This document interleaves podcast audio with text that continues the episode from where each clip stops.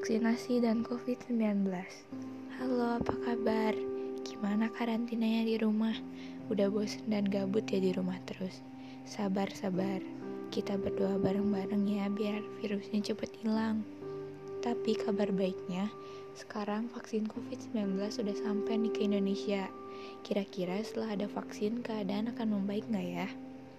Vaksin akan diberikan kepada orang-orang yang berusia 19 sampai 59 tahun. Kalian termasuk umur segitu nggak? Kita semua pasti berharap keadaan akan cepat pulih dan bisa beraktivitas seperti sedia kala. Maka dari itu, ayo sama-sama kita patuhi aturan pemerintah dan menggunakan protokol kesehatan.